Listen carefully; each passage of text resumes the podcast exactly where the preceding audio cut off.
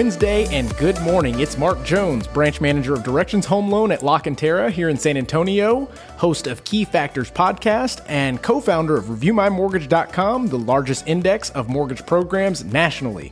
And this is your daily Millennial Mortgage Update. So let's jump right into our daily interest rate for the day. Um, and I wanted you guys to uh, know very clearly that, as you can see here, this is from January 31st as far as rates go.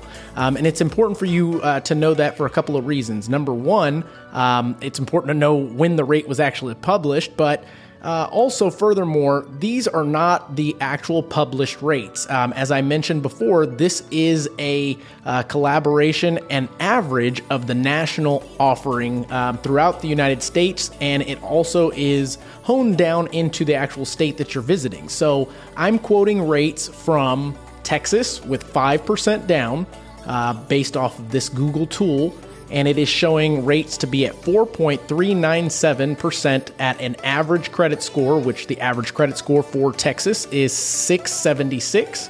Um, so we will utilize that and just know that your credit score uh, does affect your interest rate, as you can see here, going from a 780 um, at a 3.79 all the way to a 676 uh, raises the actual interest rate to 4.397. Um, so, why is that important for you guys to understand that rates are rising? Um, truly, the first thing that comes to mind for me is your money buys you less. Um, but in this case scenario, we've got actually two things that are working against you as a consumer. You've got rates that are going up, and you've also got home prices that are going up. So when that happens, you're being priced out of the market pretty quickly.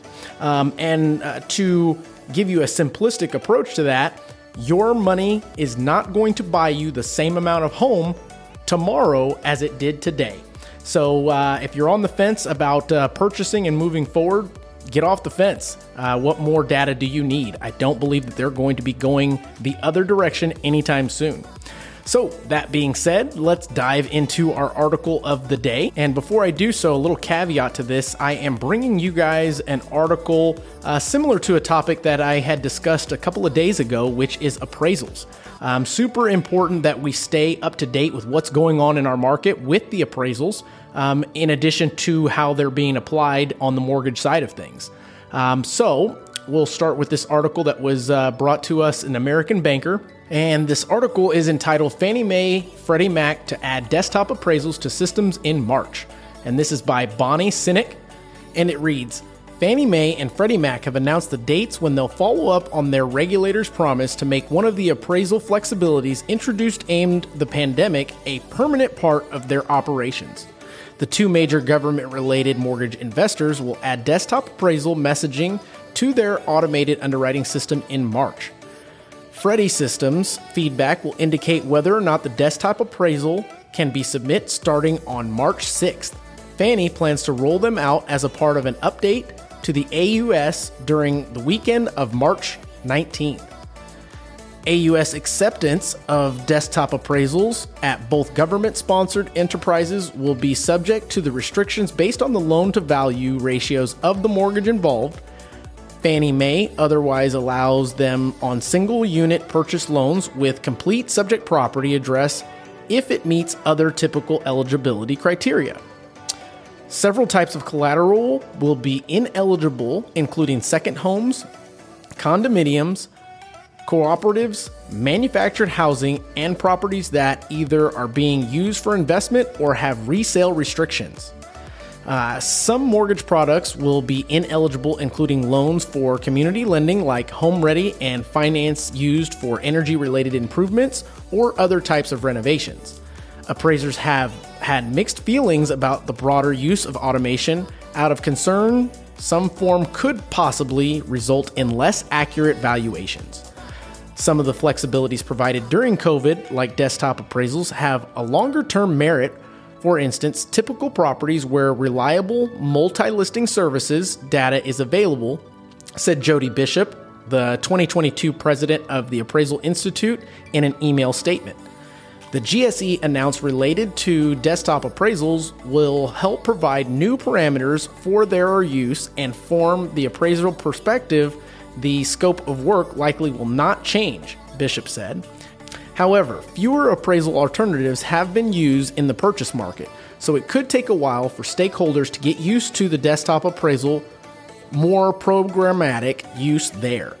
Um, it's likely to take time for lenders and appraisers to adopt desktop in full, said Bishop, noting that the Institute has been offering training related to this topic.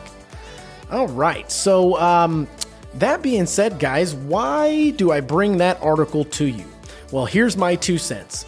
I believe that this is a wonderful thing, and I think in each one of these thus far, I've provided a little bit of uh, evidence of how our industry is changing and evolving uh, to a more faster paced world um, that uh, we're currently living in.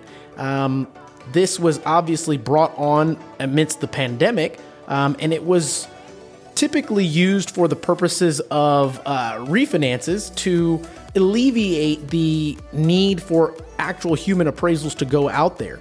So essentially, when the appraisal or property that you're appraising was already in their system being sold recently, they had the data that had been compiled to give them a good idea that if you had uh, a certain amount of equity and typically at least 20%, um, it gave that borrower the option to waive that uh, appraisal. Um, and as mentioned in the article, we saw fewer of those in regards to the purchase side of things. Um, I did have one that uh, a customer put uh, 50% down on the property um, and did receive an appraisal waiver. Um, as mentioned, they're seeing that this data is not going to waver too too far from what an actual appraiser would uh, deem the property value but of course there's always going to be that fear or that threat of um, pricing manipulation, um, also getting into something that uh, truly is not the most 100% accurate because it doesn't have the human hand in it. Um, and I think similar to, let's say, online banking, um, all of these money messaging mobile apps, uh, at first we're a little skeptical about it, and then as it progresses, it becomes the new norm. Um, and as we've noticed the last two years, guys, the new norm changes very rapidly um, when it has to. Um, so, us mortgage professionals in the industry uh, are loving this. Realtors are loving this. And as mentioned, this was rolled out um, kind of fast track due to the pandemic. And it has been decided by Fannie and Freddie that it's going to remain. Um, the announcement or implementation of this uh, is going to be in the mid March timeframe.